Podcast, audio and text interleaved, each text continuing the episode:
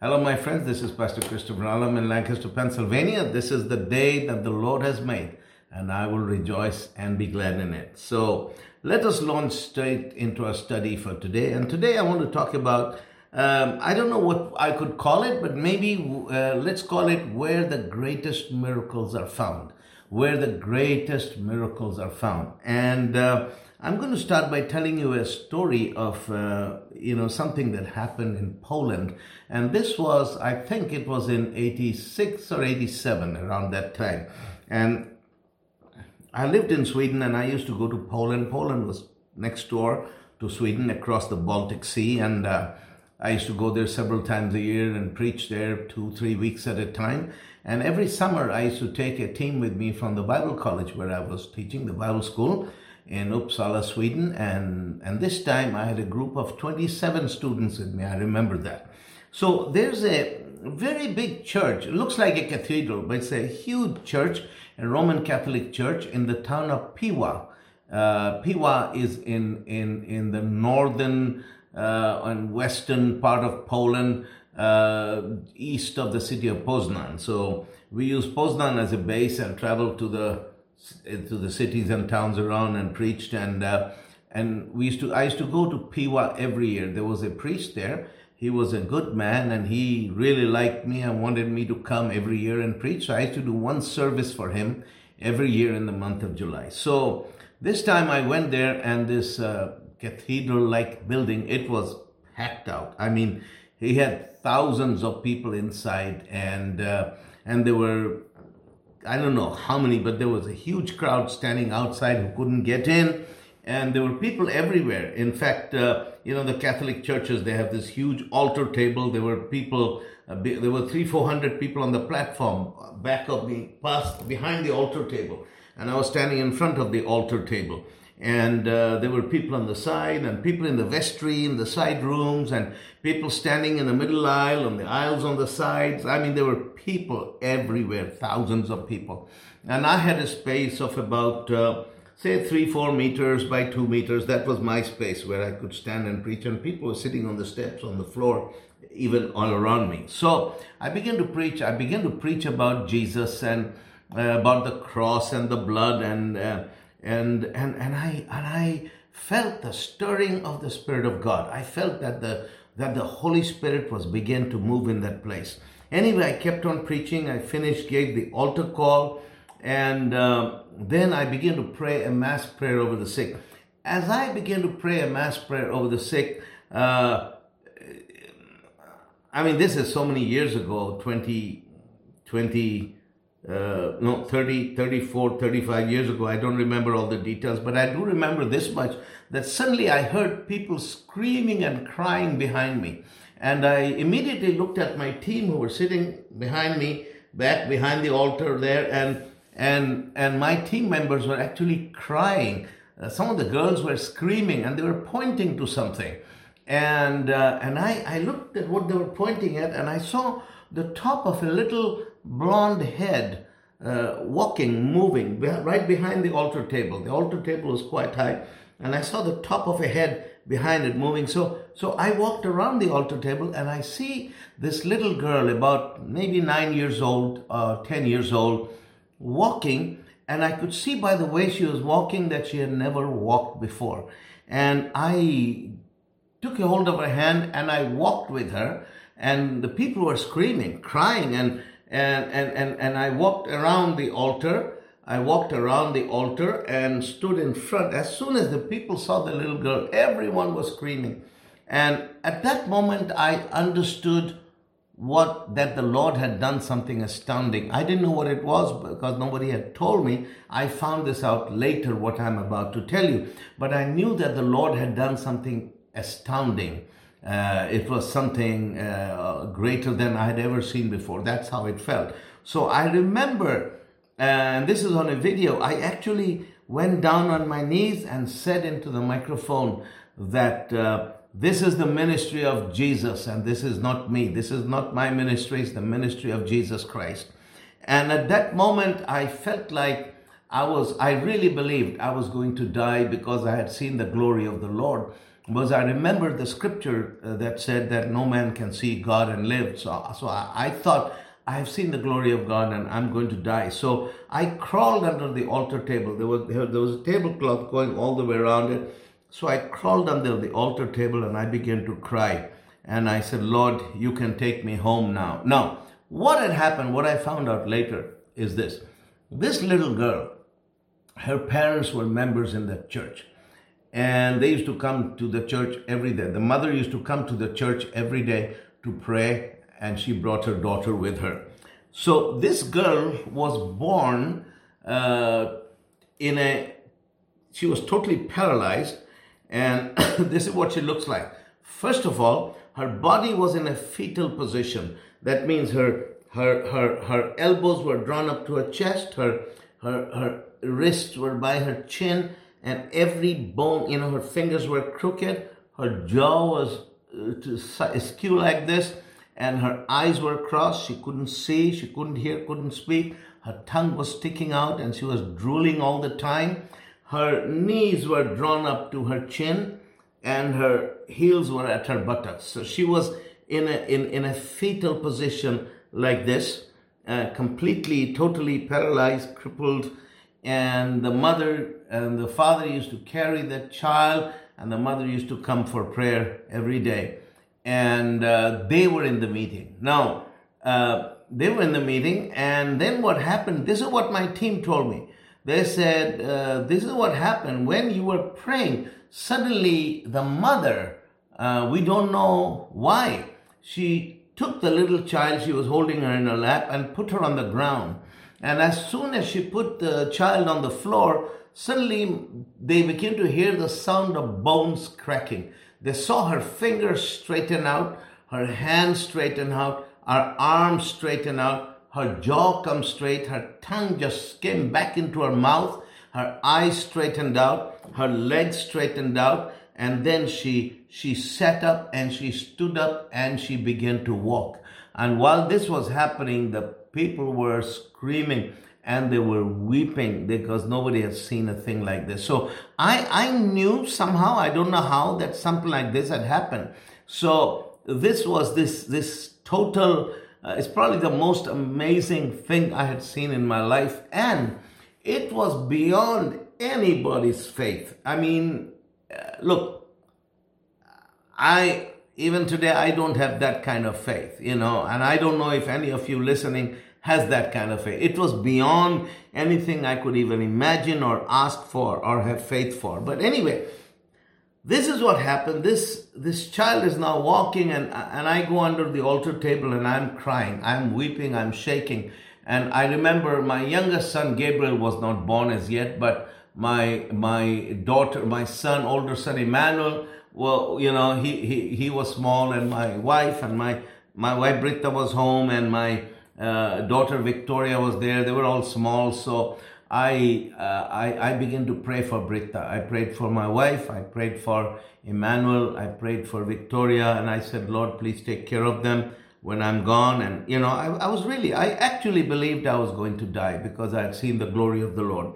When suddenly the Lord said, you have not seen anything as yet go and stand before the people. So I remember I, I looked out from under the table and this is what I saw while I was watching. Now, I'm not making this up. While I was watching, I saw parents bring six boys. They were all boys, six of them who were paralyzed.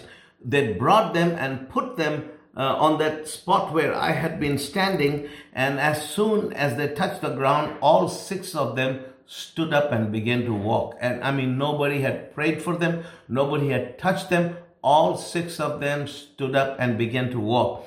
And then I, after some time, I'm watching this. I stand up and I, my head is spinning. I've never been in an atmosphere like this, never seen anything like this. And all you could feel in the air was Jesus. Uh, that's all I can say. It was Jesus, Jesus, Jesus. That's all there was. And, uh, and the power of God was moving over the place. And then the people began to rush to the front, and my interpreter, uh, Zygmunt Witkowski, uh, and I, we were being crushed against the concrete uh, uh altar. And so I took off my jacket. The Lord told me, take your jacket and throw it into the crowd. And I threw my jacket into the crowd and I said, pass this jacket around because the anointing of God is in this jacket. Everybody who touches it will be healed. So I watched my jacket go around that hall. Thousands of people holding it to their chests and they were weeping. It was passed from hand to hand and Anyway, after that we prayed for people and we went on until maybe 1.32 in the morning, very late. Then we came back to the hotel. So the next uh, the next uh, year I was back again in Piła. When I came, we always used to come to the parsonage and we used to have some tea and sandwiches with the priest there and enjoy the hospitality. Then I used to go and preach. So I came with another team. And while I was sitting with him, he said, Brother Christopher, I want to show you something. And took me and he showed me a room. It was, there were wheelchairs and crutches and I mean, all kinds of things there. He said, you know, after you left last year, he says for 90 days, three months, every single day, there was a line of people outside my parsonage People had wheelchairs and artificial limbs and leg braces, neck braces, back braces, glasses, hearing aids. I mean, you just name it. Uh, anything that a person who's handicapped or impaired in any way would need to move around or to see or walk around. I mean, you know, everything. He says every day. And after I filled this room full of stuff, and after 90 days, it stopped. And, um, you know, the anointing that was there in that meeting was, was, uh, was extreme, and I cannot explain it. But I want to, if you want to understand these things, uh, I want to show you these scriptures. These things don't just happen.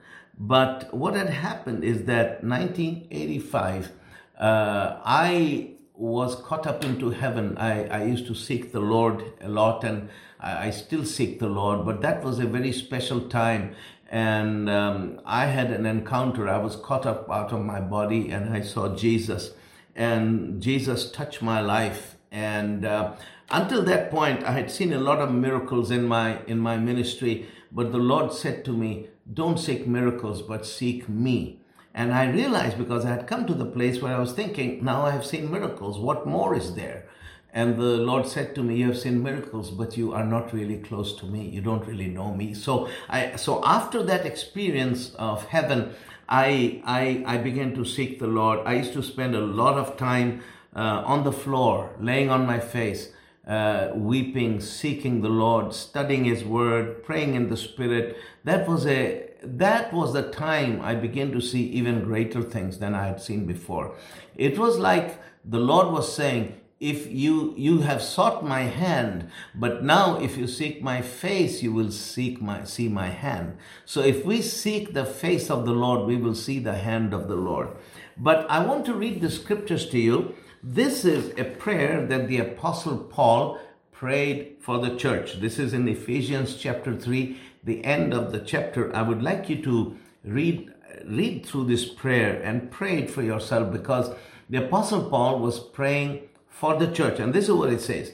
Please listen to this. For this cause I bow my knees unto the Father of our Lord Jesus Christ, of whom the whole family in heaven and earth is named, that he would grant you, according to the riches of his glory, to be strengthened with might by his spirit in the inner man, that Christ may dwell in your hearts by faith, that you being rooted and grounded in love may be able to comprehend what with all the saints what is the breadth and the length and the depth and the height, and to know the love of Christ which passes knowledge, that you might be filled with all the fullness of God. Now unto him that is able to do exceedingly abundantly above all that we ask or think, according to the power that worketh in us, unto him be glory in the church by Christ Jesus throughout all ages, world without end. Amen. Now, what Paul is praying for the church is the following. He says, he prays for the whole, you know, he, he bows before the Father of our Lord Jesus Christ, of whom the whole family in heaven and earth is named. He's talking about us. We are the family of God on earth. And the family in heaven are the saints who have gone before us. So we are one family, but we are in two places. We have the, God has a family on earth, and then he has the family in heaven, and we are actually the same family. And right now, you and I are his family on earth, and one day we will move on. We will be part of the family in heaven. So this is there is one family. Says there is the whole family in heaven and earth. That means that God has a family. He has children, and there are those who are in heaven and those who are on earth. And that he is praying for us that he would grant us, according to the riches of his glory, to be strengthened with might by his spirit in the inner man, that we may be strengthened uh, by his might, by his Holy Ghost in the inner man. So that according to the riches of his glory, God might strengthen us in our inner man with his Holy Spirit.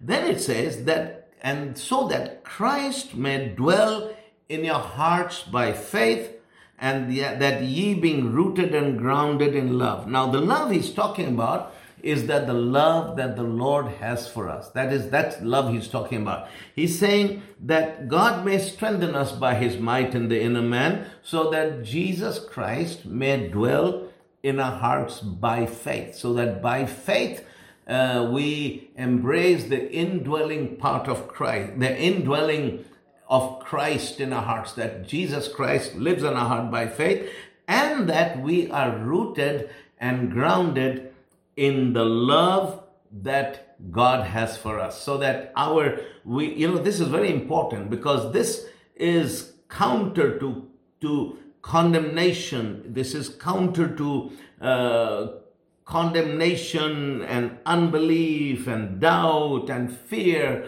to be rooted and grounded in the love that God has for us, the love that Jesus has for us, that we may be rooted and fully grounded in the love that God has for us. And so that, now when we are rooted and grounded in the love that God has for us, is that then we are able to comprehend and understand with all the saints the breadth, the length, the depth, and the height of that love. So we understand that love in every dimension, in breadth, in length, and height and depth, so that we be so rooted and grounded in the love that God has for us that we understand and comprehend and understand uh, the love that God has for us in every dimension. Then it says in verse 19, and to know the love of Christ. But what it means here uh, in the Amplified Bible, it says to know the love of Christ experientially. That we know the love of Jesus by experience, not just in theory, but that this love of Jesus uh, that we will be rooted and grounded in that love that Jesus has for us, and that we would fully we have a revelation of that love in every dimension, and that we would know this love experientially by experience. It says, which passeth knowledge. That means in a manner that surpasses knowledge. Now, this is important. Knowledge of the word of God is important. It is important. I went to I went to two Bible schools just to acquire the knowledge of the word of God. I read, I study the word of God to have knowledge. And knowledge is good. I'm not knocking knowledge. I'm not saying we should have not have knowledge. But what he's saying that if our level of knowledge uh, is up here, our level of knowledge shouldn't be, uh, our level of knowledge of the word shouldn't be down there. It should be up here as high as possible. You should really, really know the word of God. But he says, our level of the experience of the love of Christ should be at such a level that it even surpasses our high level of knowledge. Do you get that? What he's saying is not that we should just know love and not have knowledge. He said that we should have knowledge, but in having that high level of knowledge of the Word of God, knowledge of God, our experience, our personal experience of the love that Jesus has for us should be at a level so that it surpasses even our high level of knowledge.